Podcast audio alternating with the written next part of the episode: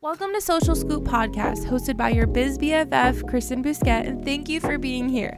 Every Tuesday, we release a brand new episode for entrepreneurial influencers who are looking to more successfully and sustainably monetize their influence while keeping the soul in social media. We'll be spilling the tea on all the latest and greatest tests, features, and releases from the top social media platforms and bring you a valuable conversation with some of the top voices in the influencer and social media industry. Plus, I'm an open book. If you hear something in this episode that you want to chat about further, send me a message on Instagram at your social mate or kbousq. Hello, my friends, and welcome to episode 20 of Social Scoop Podcast. My name is Kristen, and I am your host today and every day here on Social Scoop, where we give you all the news and an amazing interview with this week my friend Reagan. And we're going to give you all the tea on what you need to do to be successful on social media and really build a business here because so many creators are doing it, and you can too. There's no reason you can't. So, we are going to be starting off with some really interesting news that we have this week. But first, I need to acknowledge the fact that we are 20 episodes into this podcast. Holy shit, that happened so fast. I'm very proud of myself. I'm very excited and happy that you guys are loving the podcast so far. So, 20 episodes in, baby. Let's keep going. Pretty soon we're going to be at 40 and then 100 and it's it's going to be crazy. So, First off, we have some great Instagram news. Actually, a lot of really exciting things on Instagram, which, as you know, if you've been listening to this podcast, every episode that I start off talking about news, it's not always exciting because sometimes the updates, I'm just like, can you guys do things that we need you to do? Not like all this weird shit that you're doing just for the sake of doing it. I don't know. Anyway, first of all, Instagram is testing a save button for Reels. Hello? why does this not already exist? I feel like this should have existed as soon as Reels was created. But in order to save a reel as of right now, you have to hit those three little dots and then hit save. And I know, I know it's two actions instead of just hitting that save button.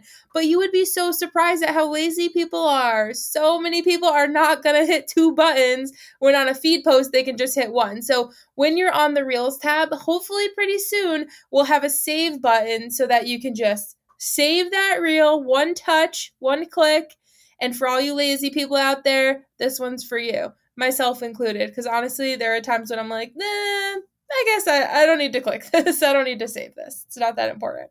But this could be really great for us. So I'm very excited about this. Next, Instagram has officially announced the live moderator feature. This is actually really cool. Um, I'm not sure how useful it's going to be to people listening to this live, but also, I don't know, or to this podcast. I don't know how many people are listening to this podcast that have enough people in their Instagram lives where they would need a moderator. But if that's you and maybe you stream or things like that where you maybe can't moderate, this is really awesome. So basically, you can assign a moderator to your Instagram live now, and that will give the moderator the power to report comments, remove viewers from the live, turn off comments for a viewer, etc. Um, so if, for example, I was having a really crazy live and there were a ton of people and like I just couldn't keep up with what was going on, Andrew could mod- moderate the uh, the live, and then basically he could control all of that for me or anyone that I assign. But I think it's kind of a cool feature again, especially if you're someone who goes live very frequently and it's a lot to keep up with. This is really awesome. So if that applies to you, there you go. Instagram says you're welcome. Also, Instagram is working on a new dual story feature, and I actually really like this one. So, with this feature on stories, you will be able to record with the front and back camera at the same time. So, this could be really cool if, for example, you're trying to like show what's happening around you for with the back camera but also use the front camera to record like your reaction to what's going on or you you know again moderating what's going on so i really like the idea of being able to use both cameras at once i think that's so cool i can see a lot of different instances when I would use that. So, this one hopefully is coming pretty soon, but I'm actually really excited about this. Another really, really exciting feature, especially for creators who have a lot of people where they're creating something really amazing and people are recreating their their work uh, instagram has launched a new tag type. So what this does is it enables creators to tag collaborators and influences within their images. So, essentially, how you could do this is when you are on the area in your feed post where you're about to post something and you want to go to tag someone. So, you go to that tagging area, you hit add tag, and then you'll search to find the person that you want to tag. And essentially, you can click on Show Profile category to display the creator category. So there's going to be a few different categories. Creator is is one of these new ones, or influence. Um, and so basically, you can hit done, you share your post, but what this is going to do is it's going to show when someone looks at the tags on that photo, it will show the people who originally created that piece of work that you created or that influenced that piece of work so that they can get credit where credit is due. I love this. How many times as as a creator has someone recreated your work and you're like, "Wow, it sucks that I got like a mention in the caption all the way at the end or something like that." Or maybe you get a tag and someone didn't look at the tags or you know, were buried under a bunch of other tags. I think it's really cool that you can actually specify what person is tagged in the photo for what reason. So I really love this. Again, I think you could find a lot of use for this if you're someone who, um, like myself, I find things on Pinterest or on photographers' Instagrams all the time that I would love to show more of a hey, you know, this came from this person, this was inspired by this person. But the best I can really do at this point is tag them wherever I can, mention them in, in the caption. Um, but I honestly never feel like I'm doing enough to, you know, really thank these creators for creating something that I was inspired by. So I love this idea. I think this is genius. Also, TikTok, one piece of news from TikTok, they're now showing you how many people saved your video. Uh, right now, we can see obviously likes, comments, we can see shares, but we cannot see how many people save a video. So, this is really cool. It will just be a little section on the bottom of the video where you'll be able to see how many uh, saves that you have on that video. And also, I should mention you could go check in your TikTok and see if this has happened for you. But in the past week, I actually got that new feature on TikTok where you can actually organize all of your saved videos. So what I did was I have one uh, little folder there that's like trends to try so that I don't have to go searching for trends every morning. Like if I find one the day before, I can put it in this save folder. And then when I go to record my TikToks in the morning, I go right to that folder get my trend and I'm on my way. So it's a lot easier. And I mean, you can also go through and make any type of folder you want, but it's just a really cool way of organizing your saved videos or your favorite videos, just like you can on Instagram. So, very excited about all this. I don't know about you, but I feel like this is actually a really great week of different news pieces here that are all very beneficial for creators, which, like, shit instagram never does that. It's always a bunch of shit that we don't need and we're just like why why are you wasting your time? Give us give us a chronological feed. Speaking of that andrew literally gets it on and off like a couple times a week a week like some days he'll have it then he goes to look again and it's not there um, another one of my friends said the exact same thing so as of right now it doesn't sound like anyone really has that chronological feed consistently Hopefully, it's still on the way, though. I remember when it first was announced, Adam Mosseri did say by the middle of the year, which I would assume June, July, that they were going to have this ready to go. So we're about halfway there. We'll give them the time. We'll see what happens, but I'm very excited about that still. I have a couple of other things that I want to talk about before we get into our interview with Reagan today. First is our quote. Uh, and then I have a little tidbit that I want to talk about. I need to whip some people into shape with this. Um, so, first of all, this quote don't adapt to the energy in the room, influence the energy in the room. I love this because I feel like too many times as creators, we start to like pull energy and pull things from the people that we're following and the people that we're seeing consistently on our pages. And a lot of the times, I I see some negative stuff and then I start to feel really negative as well about things. And this specifically reminds me of when people talk about how Instagram is now. Everyone is like getting sick of Instagram. I think you can all, everyone listening to this can agree that in the last few months, people have been over it, which is really scary, I have to say.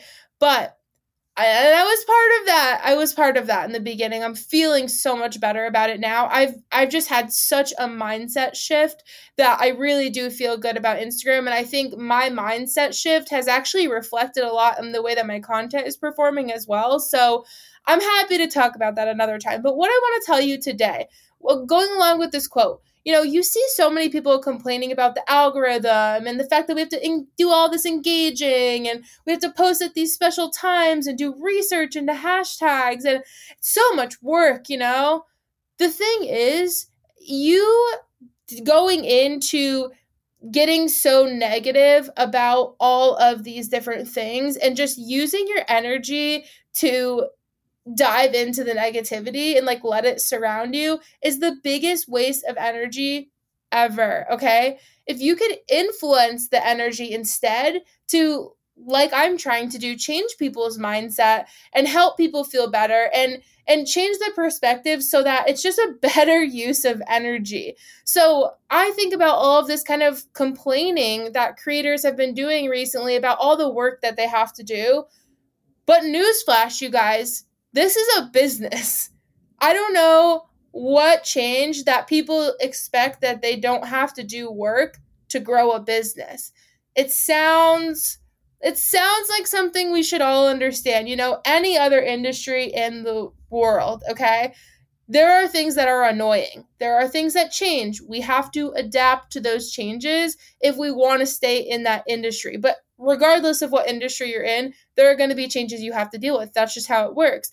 But the fact that creators don't want to spend time engaging, they don't want to do hashtag research, they don't want to spend all this time creating.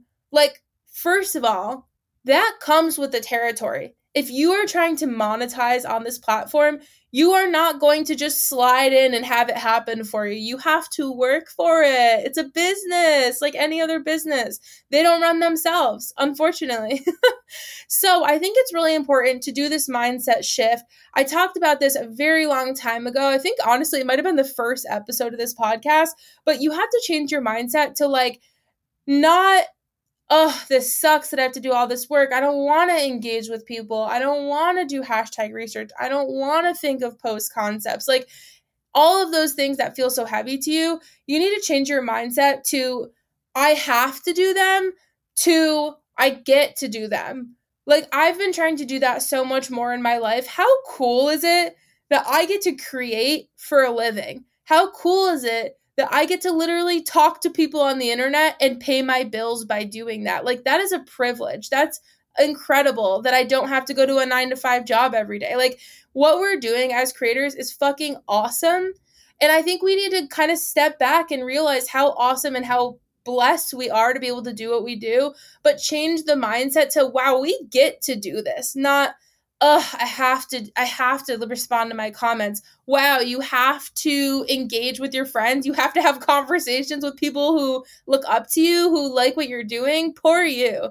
I'm basically just saying I really I understand that this can be so frustrating. Again, every job that you could possibly get into is going to have things that are frustrating. This is frustrating. There's no doubt that our industry has frustrations. The issue is that people are letting it stop them from building their businesses and doing what they want to do here because they're afraid of having to do the work. You know, they're afraid that they're going to have to put time into it. And I know that for a lot of people this is fun. And in in that case I think it's a little bit different. If this is not what you want to do full time and you still have to work and then you also feel the pressure of Instagram, okay, I get why I get why you're upset. I get why you're complaining, but for anyone who's trying to do this full time, go into it knowing you are lucky to be able to have this as a job opportunity and you also are so lucky to be able to share what you love and hang out with people and have this non-traditional job every single day. There's going to be a lot of work that goes into it, but it's something you get to do, not something you have to do.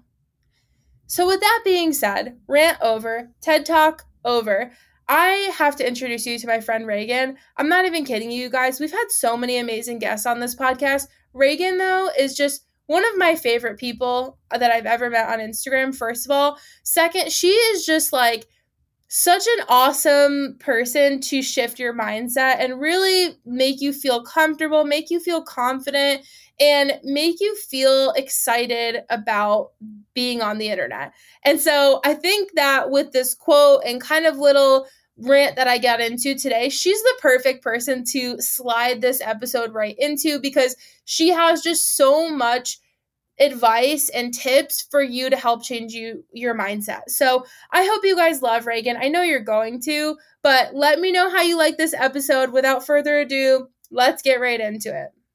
I am seriously so excited for today's guest. We have Reagan here, who is one of my friends that I met. I don't know, we probably met last year maybe um, but she is just she's already had such an impact on my life and i know she is going to on yours as well so reagan thank you so much for being here of course. Thanks for having me. I'm so excited to finally be on your podcast. Yes, I know. We like I feel like we do lives and stuff, but like this was meant to happen. Like we needed to get you on the podcast to really have an even longer, more in-depth conversation cuz I feel like every time we talk on live, we always have just like so much good value. Yes, and we get off topic, and then we're like, we have more to talk about later on. So here it is. exactly, exactly. So everyone who is listening, um, Reagan is a creator, but she also has just so much going on. So Reagan, give us like a real quick uh, rundown of, of exactly who you are and what you do. Okay, so I basically break it down into three different avenues. I own a marketing agency, so that's number one. So I work with clients, typically small to medium sized businesses, and I do social media management for them. Then my second is my own social media. So I do all the things Instagram, Pinterest, TikTok, uh, pretty much everywhere. And then I do apparel for my birthmark community, which is a digital community based on social media that I started from my bedroom many, many, many years ago, way before I owned a marketing agency. And I sell apparel that's just positivity based, uplifting, kind of fun, and plays into um, kind of all that all that is my brand entirely. So those are the three different channels that i have going on. I love that. And it's I think this is why we get along so well is because we both just always have so many different like businesses that we're working on. And I think we both really like to be busy. And I don't know if you feel the same way, but I love working so much because I I know I'm good at it. And so it just makes me feel so good to be doing something that I'm like, yes, I'm crushing it all day. Yep. I really feel like my identity is my work, which I know they say is probably a bad trait, but I really do feel like that's when I'm happiest and feel most yep. fulfilled. And it's really nice when the two things come together because it doesn't feel like work. And then we yeah. work 24 hours a day. exactly. Yeah, but I mean at the end of the day like it could be so so much worse. We could be working jobs that we hate and we don't want to ever go to work. The fact that we always want to be working I think is actually really awesome. so, I'm going to count yes. it as a win. I, I think we'll count it as a win. so tell us how you got started. I don't know that I actually know like your origin story. Okay, so it was totally an accident. I fell into owning a marketing agency because I was feeling really lost. I was about a year and a half into the workforce. I had a business degree. I knew I was good at social media, but I didn't have experience. I was working in sales. So I ended up quitting my job one day and just started networking like crazy. This was 2019. Um, from there, I started a marketing agency the beginning of 2020.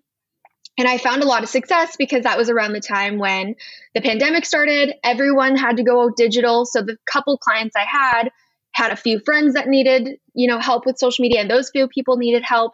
And it just kept growing from there. And then about 6 months in, I started to feel like social media is your own portfolio these days and you no longer need a resume especially if you're owning a marketing agency you don't need a resume or a fancy website if you have right. a following that's your credibility and I didn't have any public social media. I did blogging back in, you know, high school and college, but it was so outdated. And so I had kind of been toying with the idea maybe I'll post like marketing tips or just have a marketing Instagram.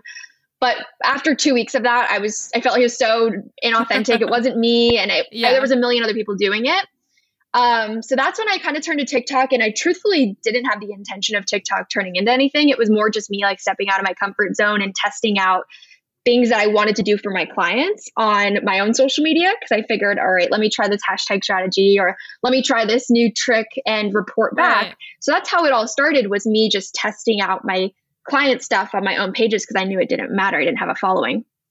But then it started to grow and it was working.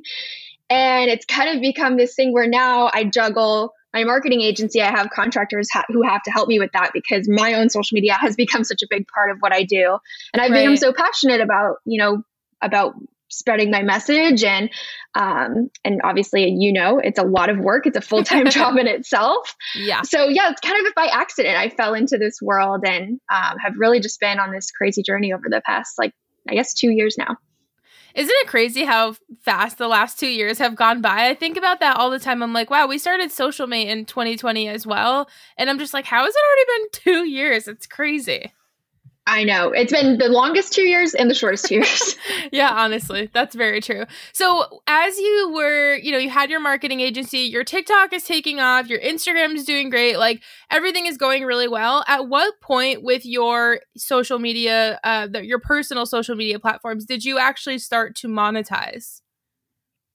I would say once I hit around 50,000 or 60,000 followers on TikTok was when I actually got my first hu- it was pretty gigantic the first time my first brand deal was with it cosmetics. Amazing. And they had reached out. Yeah it was crazy. And um, that was really exciting. So I, I feel like it was around 50 to 60000 followers but it was so slow for i would say the past like the next few months. I was just excited to get one one right. work with one brand you know that was exciting enough for me and it just felt like a little extra money.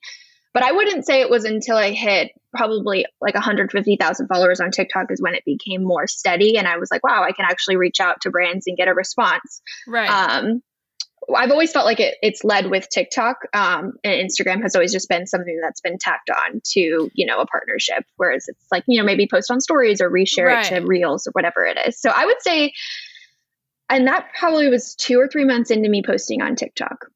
That's awesome. I was going to ask like how how fast did you grow once you first got on? So like, you know, your first month, what were you at like at the end of your first month in terms of followers?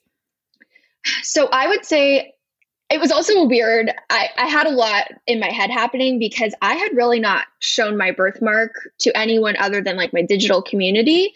So I was still like putting my hair over my face. I was putting on makeup just to record, but I was noticing that I was getting a lot of positive feedback from people. Yeah. Um, and this was also at the time where I think people were still weary about TikTok. Not everyone had downloaded it yet. So it was right. kind of felt like a smaller community and wasn't as scary. Um, I would say the first month, I probably was at 10,000 followers.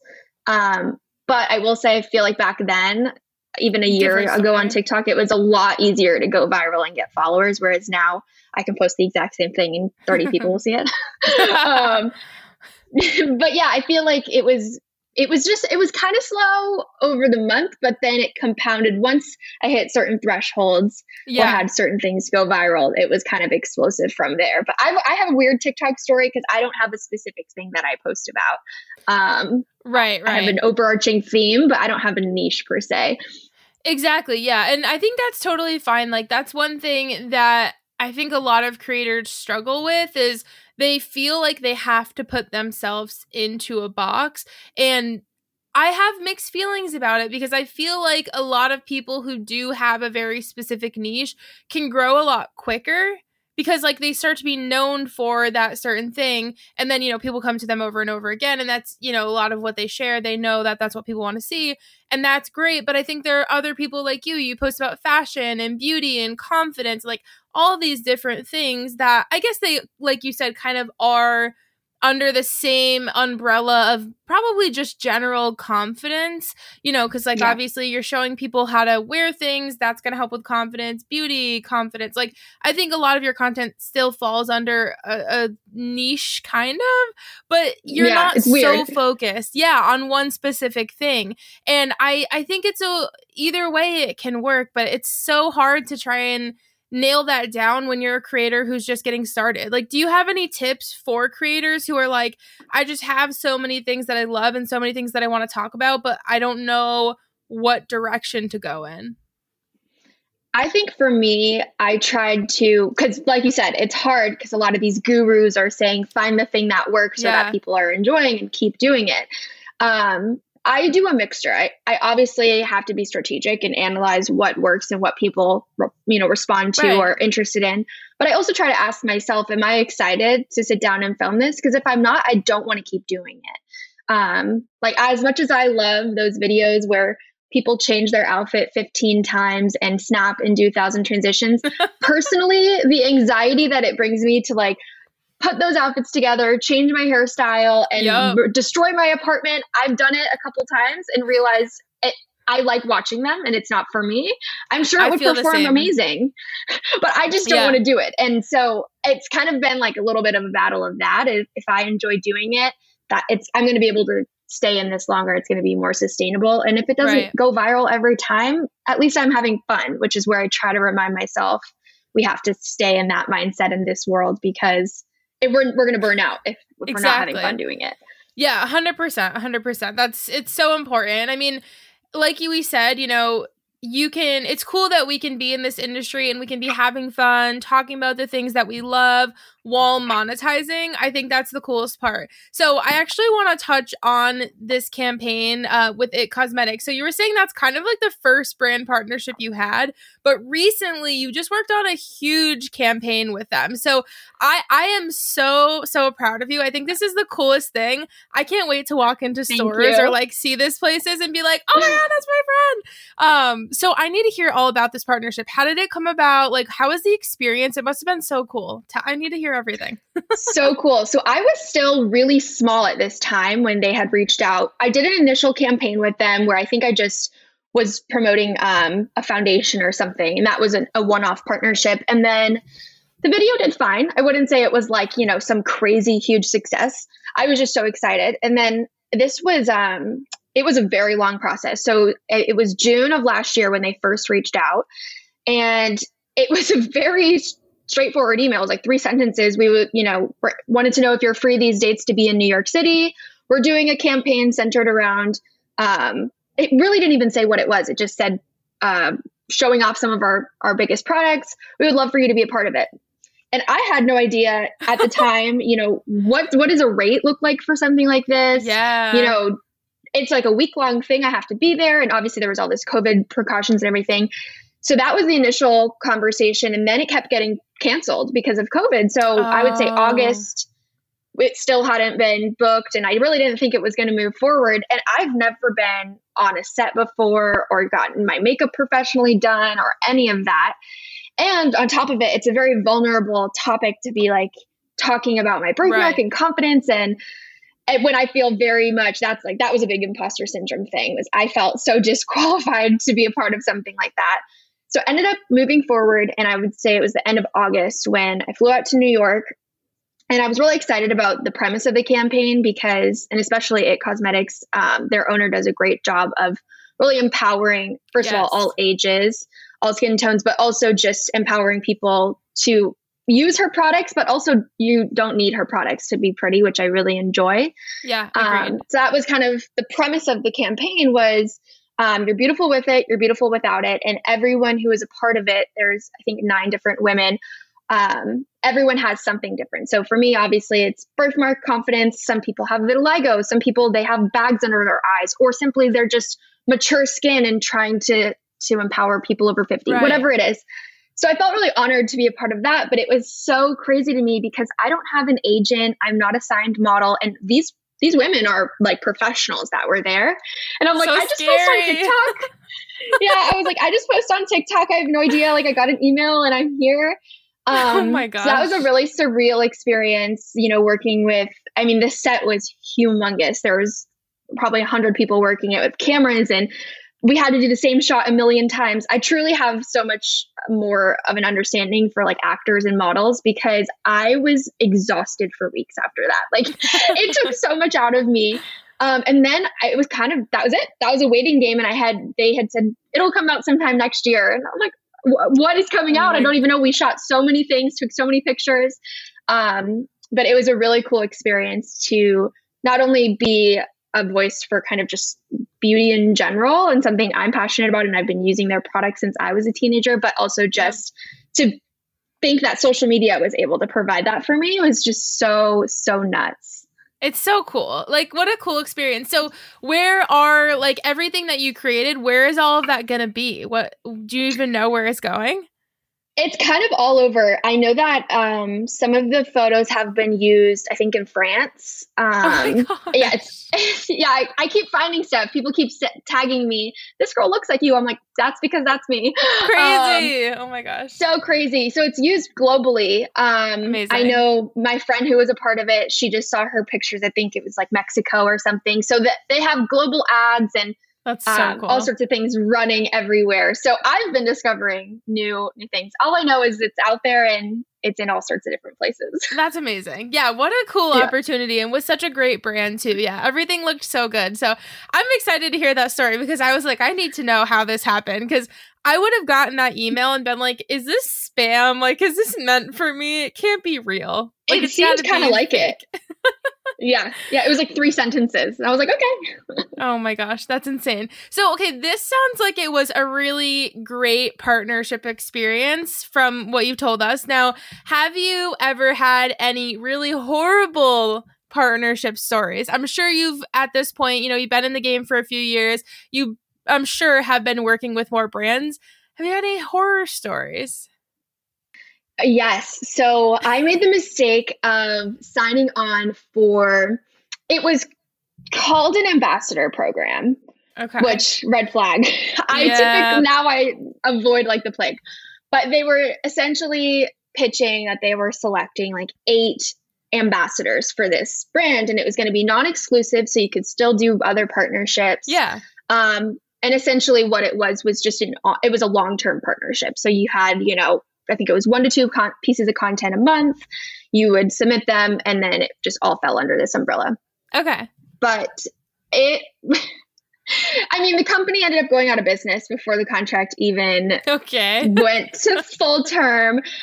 But it, I would say it was a huge learning lesson in terms of contract wise. Yes. I mean, I never thought the company would go out of business. So where did that come into play as far as getting paid? I mean, I was having to like find empl- ex-employees through their personal Instagrams to like try and get money from months ago. So that was a really big eye opener for me. Number one oh. about investor programs and yeah. how sticky they could be. But I mean, that's something that wouldn't cross my mind. Why would I put a clause in there about going out of if business? The business closes. Yeah, exactly. So did you end up getting paid? I had to jump through many a hoops. oh literally goodness. through like Instagram DMs. Um, it was pretty bananas, but I did get partial payment. oh gosh, that's so tough. It's it's so hard because you, there's only so much you can do at a certain point. Like I had yeah. um, one of my students recently who was like, "Hey, I worked with this brand. Like I sent them all the content, and they just like never said anything. I've been following up. No one's answering me, mm. and I'm mm. just like, I don't like. There's only so much I can tell you to do. Like we can find yeah. every single person possible, send them all emails a million times, and at that point, like." There's that's kind of only the things that you can do you know like it's it's yeah. tough and it stinks because this industry is worth so much money and like pe- this is such a legit industry even though people love to say whatever they want to say about it it's sure. it's a very legitimate industry but sometimes it's just like how is it still the wild wild west like there are still so many things that I'm like how are these not regulated things like why are we not getting paid on time? Why is there net right. 90 like why does it take you 90 days to pay me? And net 90 from the post date too. I'm exactly. like i've been already working with them for six months. It's crazy. It's crazy. It is. It really so is. So I want to kind of switch gears a little bit and talk about confidence. Obviously, like we were saying, you know, confidence is a huge part of what you do and part of like your mission statement or you know like your purpose of what you're doing yeah. here on your social media platform so how important would you say that confidence is as a creator so someone said something to me um, a few months back that's really stuck with me and it was that as humans we all have different things that we are interested in in life we all go, you know, have different goals, whatever it is. But right. one thing that we are all attracted to it, eh, because it's attainable is confidence. And I'm like, oh, that's interesting. I guess that I've never obviously it can lean towards being arrogant but something that we yeah. all i think long for is to feel comfortable safe you know feel confident in our own body feel confident in our job yeah. who doesn't want that you know exactly um, and so that's that's what kind of clicked for me as far as wow this is a topic that i feel like is relatable for everyone because someone might not relate to my clothes or my you know my business or my birthmark whatever it is but right. if i can try to relate it to everyone i think this is something most people can benefit from so as a creator um I know a lot of people say fake it till you make it, but I try to be as honest as I can about my confidence and testing out new things and being unsure if things are going to perform or yeah. you know, and I own it. I'm like, listen, I post three three times a day most days and I know that's maybe annoying, but it's who I am, you know, I have a lot to say.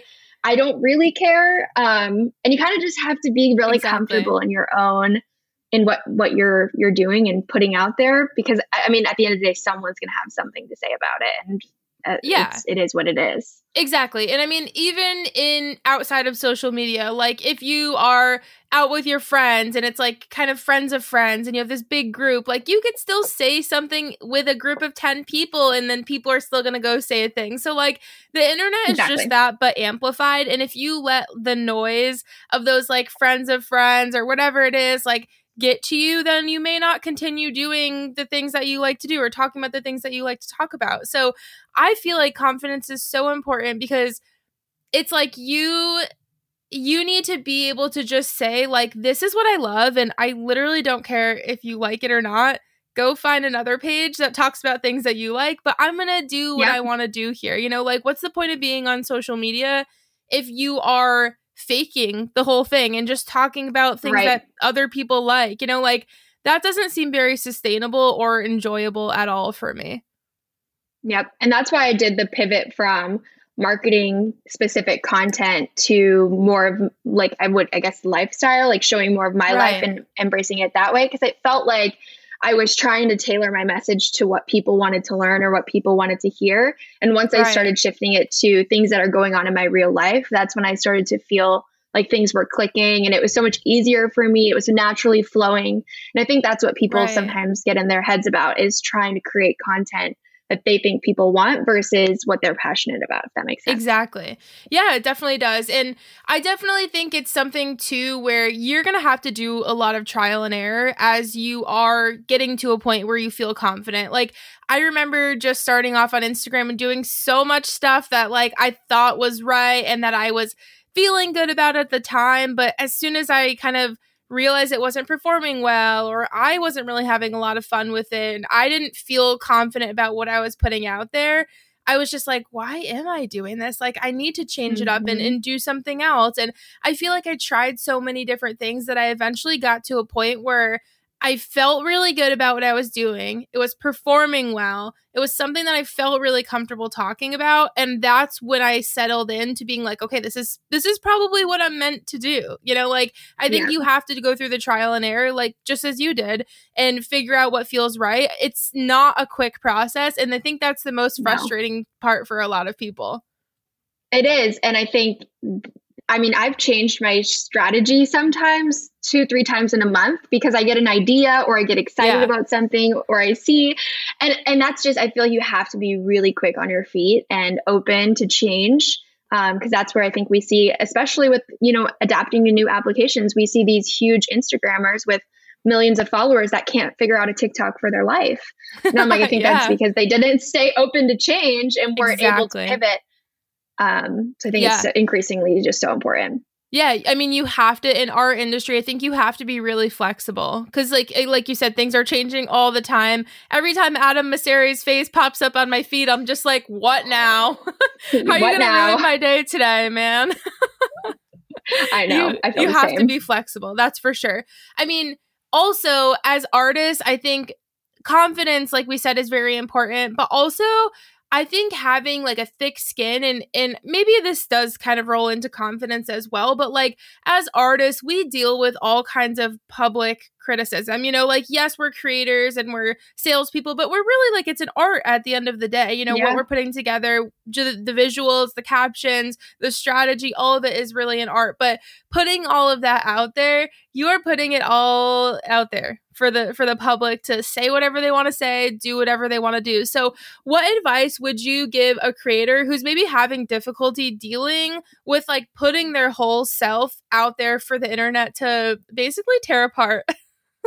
yeah. people are mean. I think for oh, they're so mean. and it's also scary to think about like I uh I go to the gym and random people now when I walk in the gym, they're like, "That PR box today you got was cool." And oh I'm like, oh my god, that makes me yeah, like I, that I, makes me so uncomfortable. Oh, I hate when people I, do that. I don't like thinking about people actually watching it. I know that's too. the whole point, but I don't like conceptualizing that. Freaks me out.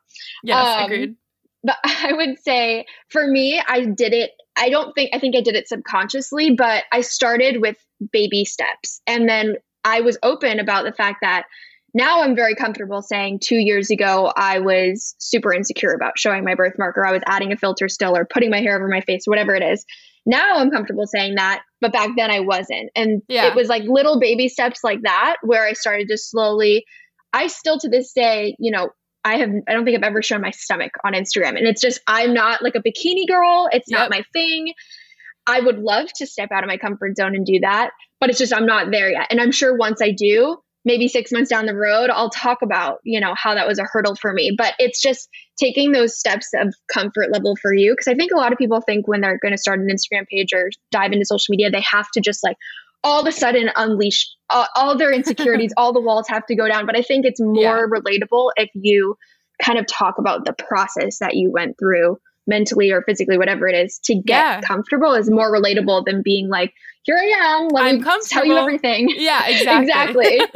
yeah, this is actually I just did a post today about this, like talking about the struggles that us creators go through with pitching because it's interesting like people look at me as an influencer and mentor i'm working with all these great brands and it seems like everything is just perfect over here mm-hmm. obviously it's not but it's so many creators that we look at on instagram and tiktok we're like wow they're working with all these brands oh my gosh like i can't do that how are they doing that and it's that's mm-hmm. the comparison but in this post, I was just like, do you guys know how many pitches that I send every week that don't get responses? Like that. Oh, yeah. I mean, that's something we all go through. And I don't care if you're the biggest influencer in the world, like, you absolutely go through rejection every single day. But no one mm-hmm. talks about the rejection. Everyone just makes it seem no. like it, they get these partnerships, like, with no problem. But, you know, I, I'll send out 20 pitches and get a couple responses. Like, that's not out of the ordinary, but people need to know. and know. two of those might be maybes. exactly. Maybe a maybe. Right. Yeah. Mm. It's re- the rejection. I think that's something that is so relatable. And I like to talk about those things as well because I don't ever want people to like look at me and think that everything I'm doing is perfect and everything that I'm doing is working every single time that I do it because it's not and you're right that that struggle that we all go through is so important to share for the their relatability bit so that people know this is normal. Exactly. And I think that there's not only the confidence that this part you have to get over with yourself, but I think we're also going through this shift in just what social media is. And before, I don't think people cared as much about the human element. They were there more for yep. the aesthetically pleasing photo and the, you know, curated this and that. And now we've taken this shift. So I think that's also a pivot people have to kind of go through in addition yeah. to their own struggles. Yeah. I'm so happy that people are starting to be more open and honest and you know it's less perfect on the internet. It's it's so refreshing to see and I think that in the next few years, it's only going to become more prominent. Like people are going to take so much pressure off of what they're sharing. I think TikTok had a, a huge part in that because Instagram, oh, I yeah. mean, even still to this day, I think Instagram is all about like, pretty perfect you know edited mm-hmm. everything looks like i'm out of a magazine but then yep. even the casual instagram stuff like oh, that's actually curated that actually drives me crazy. My friend Grace did a post about this and she was like, Does casual Instagram make you feel even worse than like aesthetically pleasing Instagram? And I'm like, Yes, it does. Because you see these girls at coffee shops who are taking pictures on their iPhones and it looks like it's out of mm-hmm. a magazine. And I'm just like, why don't I look like that? What's casual about shop? this? Exactly. That that drives me crazy. Um yeah, I totally lost my train of thought after that. So I was going I, somewhere with it. I don't know. something about comparison and just I think I like yeah. to I did a post recently about um this is something I've really that's really helped me, is, especially with comparison on social media is uh, turning my jealousy into motivation. Love and that. so looking at other, let's say other female creators, just because that's who I am, I'm a female creator, I'm doing colorful aesthetic, these sort right. of things. And instead of looking at their feed and being like, oh my gosh, I don't have a fancy camera, I don't, you know, have this these great clothes, I'm like, wow, that's something I want to work towards. Or right. I would love to like ask her a question, you know, over my Wednesday live to try and work towards that point. I've really tried to shift that in my head so that it's I can take that initial maybe jealousy, yeah. which is a negative thought, and turn it into something I can I can make a goal later on. Exactly. And I think that's the best way to look at it because if you do just look at every person that you that is doing what you want to do and you're just jealous and upset about it and you're down on yourself cuz you're not doing it, like that's that's a biggest waste of time. There's nothing productive about that. So the idea mm-hmm. of taking that and saying, "Okay, if she can do it, I can do it." How can I get there? What do I need to do? Like making a game plan from there, I think is so smart because it's so much more productive than just like sitting in bed all day because you're mad someone got a partnership that you didn't get.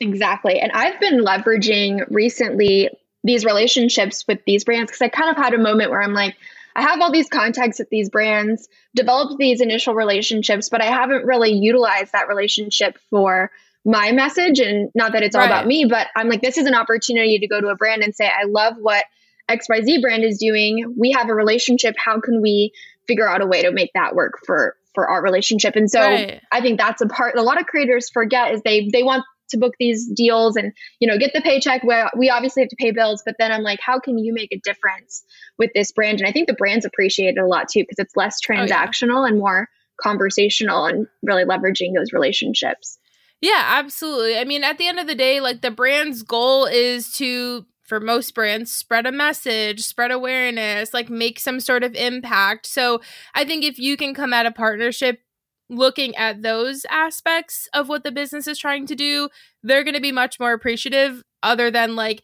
you being like, "Oh, hey, yeah, I can take a couple pictures for you and they'll look real pretty." Like, okay, mm-hmm. cool.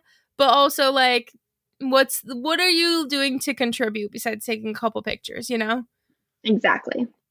So speaking of confidence uh, this is something that i think even the most seasoned creators deal with. How do you handle not getting like super super down on yourself and giving up when your posts are not performing well? Okay so i love i think we've all seen it if you're an influencer and have been on the internet for 10 minutes, you've probably seen this meme, but it's the one that compares, you know, what 10 people in a room looks like, what 100 people in a room looks like. You yes. know which one I'm talking about? Yep. And that always clicks with me because I try to go back to either my DMs or a comment and I'm like, huh, this has only got 300 views on it, but 300 people in a room is a ton. yeah. And even if one of those 300 people walked away with like a little nugget in their head, that seems pretty exciting to me. Um, exactly. And so I try to think of it that way. And I'm a big believer in not deleting your content because someone might discover your page because of one yep. post that does well.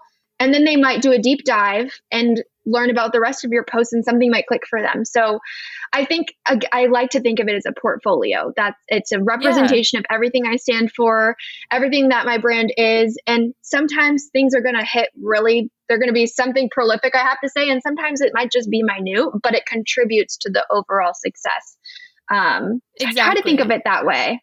But it is hard. Yeah.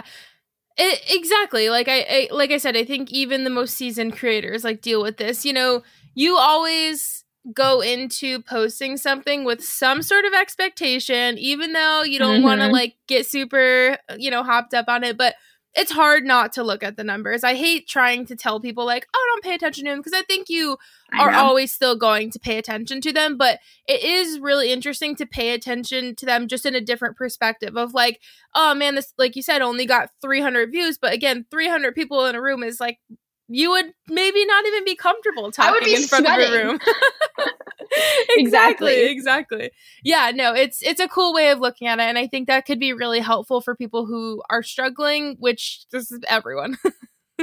which yeah, is and I love I, I can't remember the page um, who put this in perspective, but looking at it, I think it was Lisette Cavallo, I think is her name, but she said, okay, instead of looking at your daily success, go to your insights and see I reached over a hundred thousand people this month. So whether yeah. it was that tiny post that you know all these little posts that maybe didn't perform amazing still contributed to a huge part of that. So try to look at it as the yes. monthly analytics over the daily because or the the single post because that yeah. is a lot more um, insightful. Yeah, fulfilling. Yeah, exactly. Mm-hmm. I always try and think of it as not every post is going to be my best post. You know, like you have to go no. in with a mindset of like, not every post is going to hit you know and at the end of the exactly. day that's fine that's normal but it's so impossible for people to think that every post is going to be like amazing and go viral because it's just not going to happen that's so unrealistic no exactly so I have been recently uh, interviewing a bunch of creators for research for this podcast, and I was really surprised by this, and I wanted to get your take on it. So many people that I talked to said that one of their biggest concerns with being a creator is almost like being canceled, you know, like saying the wrong mm. thing or doing the wrong thing. And I think that's such a valid concern. I honestly didn't think that as many people would have would say that, but I got a lot of yeah. people who were like, I don't want to say the wrong thing. So I guess what advice would you have for creators to kind of navigate that and like stay quote safe from being canceled? Yeah, I think that's where the vulnerability part gets a little scary, especially when you're really putting yourself out there.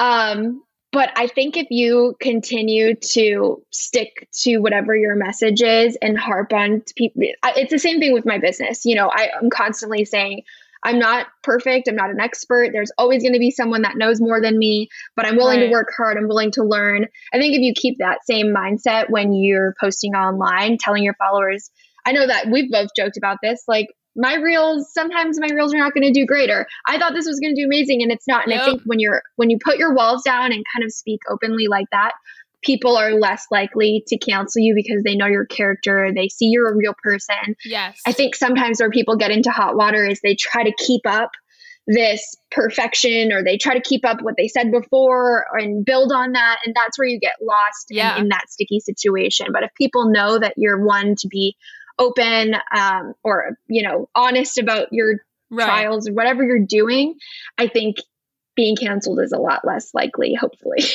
yeah hopefully exactly it reminds me of this story i don't know if you heard this story i think it was maybe two years ago now maybe even three years ago, but it stuck with me because I thought it was so crazy. I don't mm-hmm. remember the influencer's name, but she was an influencer who was very again like super polished. Everything was perfect. She had a perfect life mm-hmm. to all of us watching. And yeah. so she had this is just crazy. She had her fiance when he was proposing to her the whole thing was a planned partnership oh and like it, dude you have to go google it i'll have to find it and send it to you it was crazy so like it the the husband made like these videos and it was like she had to go from one place to the other and like at every place she like had a new pair of shoes for a partnership and then the next oh one she had oh luggage my. to get on the plane and i was just like are you kidding oh my crazy but like gosh. that is a perfect example of like you're gonna get canceled if your intentions are not like you know, like clearly the intention behind all of that was like, I want to get as many views as possible. Right. Like, not I love my fiance. Like, what? exactly, exactly. Oh my! I think yeah. that too is reminding yourself because it does get really exciting when you see these big numbers from the brands yep. coming through, money's you know coming in, and you're like, wow, this is working. I said I have to do a check with myself sometimes. Like, am I posting this just because I want to get a brand's yes. attention, or am I posting this because I actually love this mascara? You know, um, and right. I try to try my best to constantly ask myself those those questions because it does it is really easy to get sucked in. caught up Yep. Mm-hmm. Oh, it's so true. It is very that's a great point. Again, I think something that a lot of people don't talk about is like you mm-hmm. are you doing things for the right reason? And it's never, you know, for good people at least, it's never intentional that you're doing it and knowing you're not really doing the right thing. But like right. sometimes you don't really even realize it because you're so like, you know, in work mode. You're like in Yeah, like yeah. goal mode. I've got goals and Yeah. numbers to hit.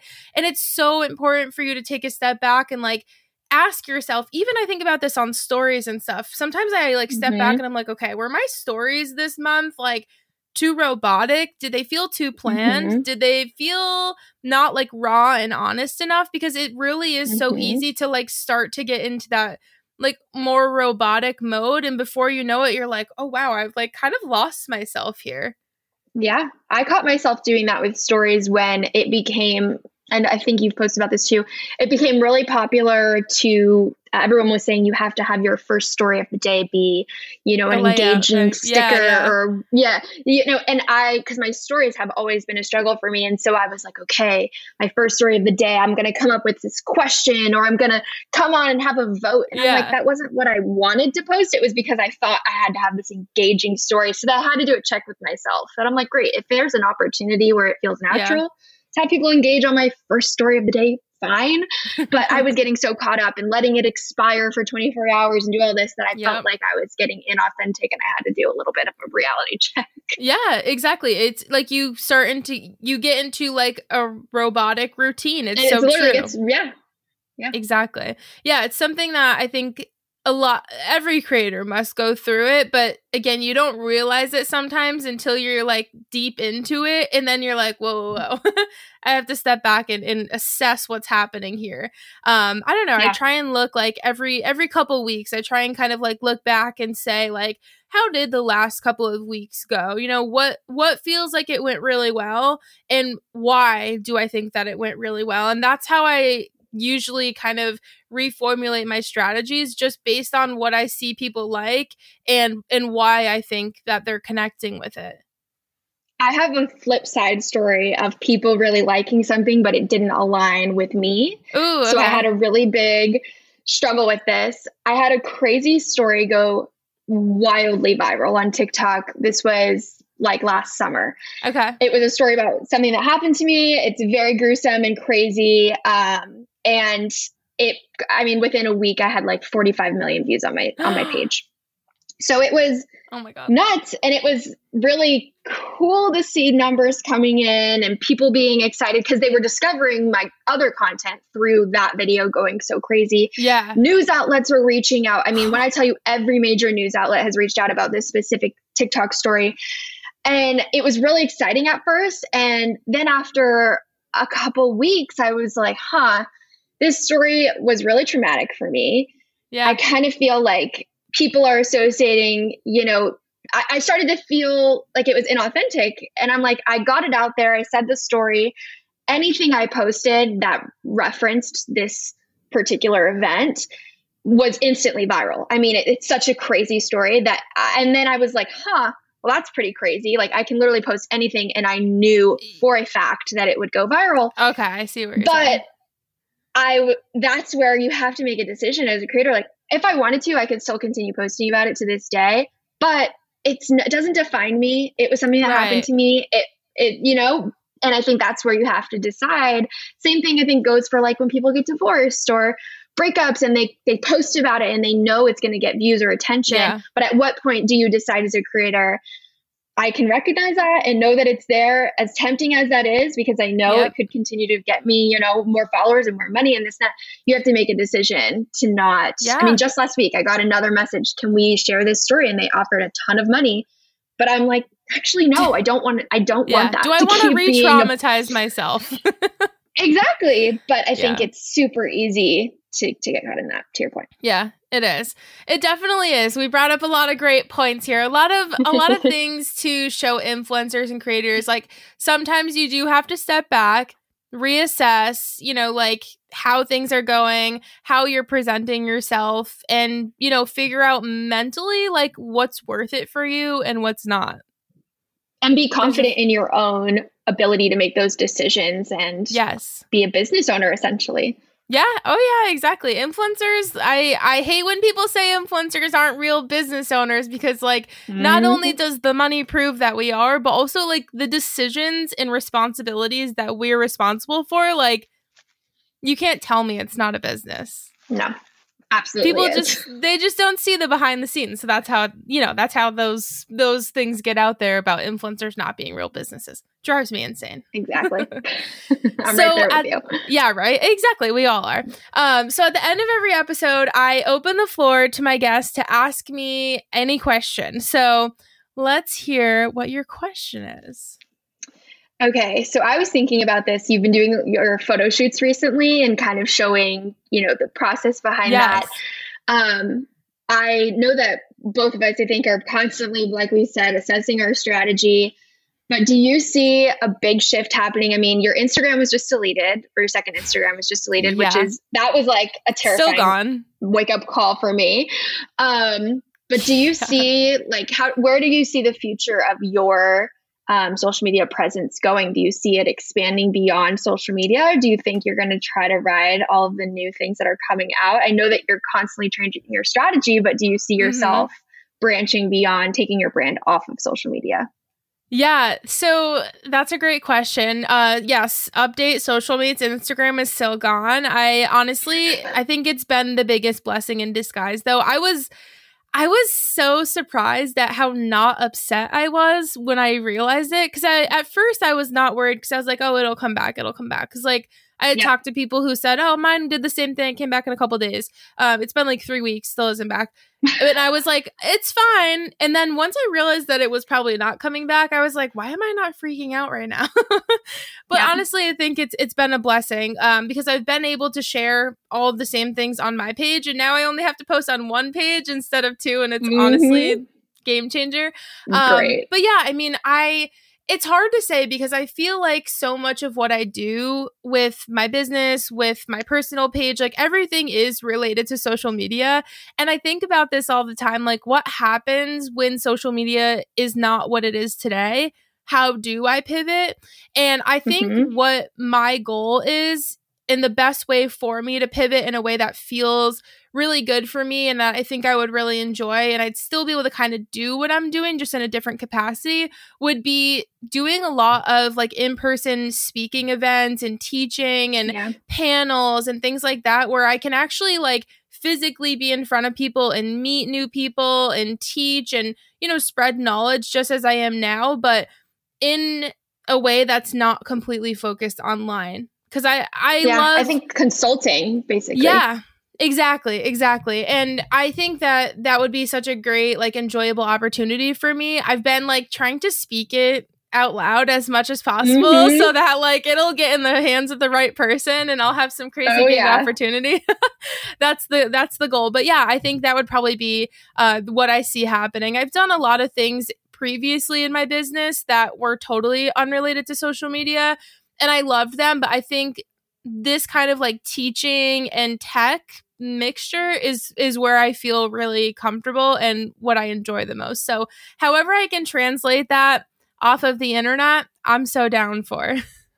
And I'm such a believer in speaking your. I know people say speak into existence, but I truly Yeah. believe unless you verbalize to other people your needs, your goals, people aren't going to be able to help you unless Yeah. they know that that's something you want. So once you plant that seed, they're going to think of you when they're talking to the guy at TED Talks, you Yep. know, whatever it is. Exactly, exactly. Yeah, I actually just applied to speak at this uh like big conference called Inbound. Um it's Oh. it's really cool. It's run by HubSpot. I did like a a partnership with them last year where I promoted it. I And so I emailed the girl and I was like, "Hey, while we're here, I see you guys are looking for chat." applicants." So we're we're speaking that into existence as well. I love that. So for everyone who after this conversation is like, "I need to get to know this girl," where can we find you? Yes. So I'm my main two platforms are Instagram and TikTok. Um, but I am on track. I'm praying that my first YouTube video will go live this month. So Yay! I've been diving deep into the YouTube shorts. Really excited that. that. I already have followers or subscribers before my first video goes up. So, uh, but YouTube is a beast, I gotta say. yeah, it's, um, it's intimidating. it's intimidating. A lot of factors. Having to learn editing, intros, outros, all the things. Oh yeah, But Instagram, TikTok is Reagan Bailey, and YouTube is coming soon. Yay! Oh my gosh, that's awesome. I'm excited to watch your YouTube videos. I think you'll have a ton of success there, just as you have everywhere else. And I I'm will make so sure excited. I'll put all the links down there. I'll have you send me the YouTube link as well so that we can Okay. get that there. Um, but yeah, thank Okay. you so much for being here. This was amazing. And I, I know that so many people listening are just like feeling so good right now. Yay! I hope so. That's my whole goal is just to leave people a little bit happier and a little bit more inspired and empowered than when they came on to Yes. that. That's what it's all about. That's what it's all about. Yes. All right. Awesome. Well, thank you so much. This was so fun. All right, I'll see you soon. Thank you so much for listening to this episode, and we hope that you loved every minute. If you learned something new, drop us a review and let us know what you learned. If you hear something in this episode that you want to chat about more, definitely send me a message on Instagram at your social mate or kbousq. See you next week.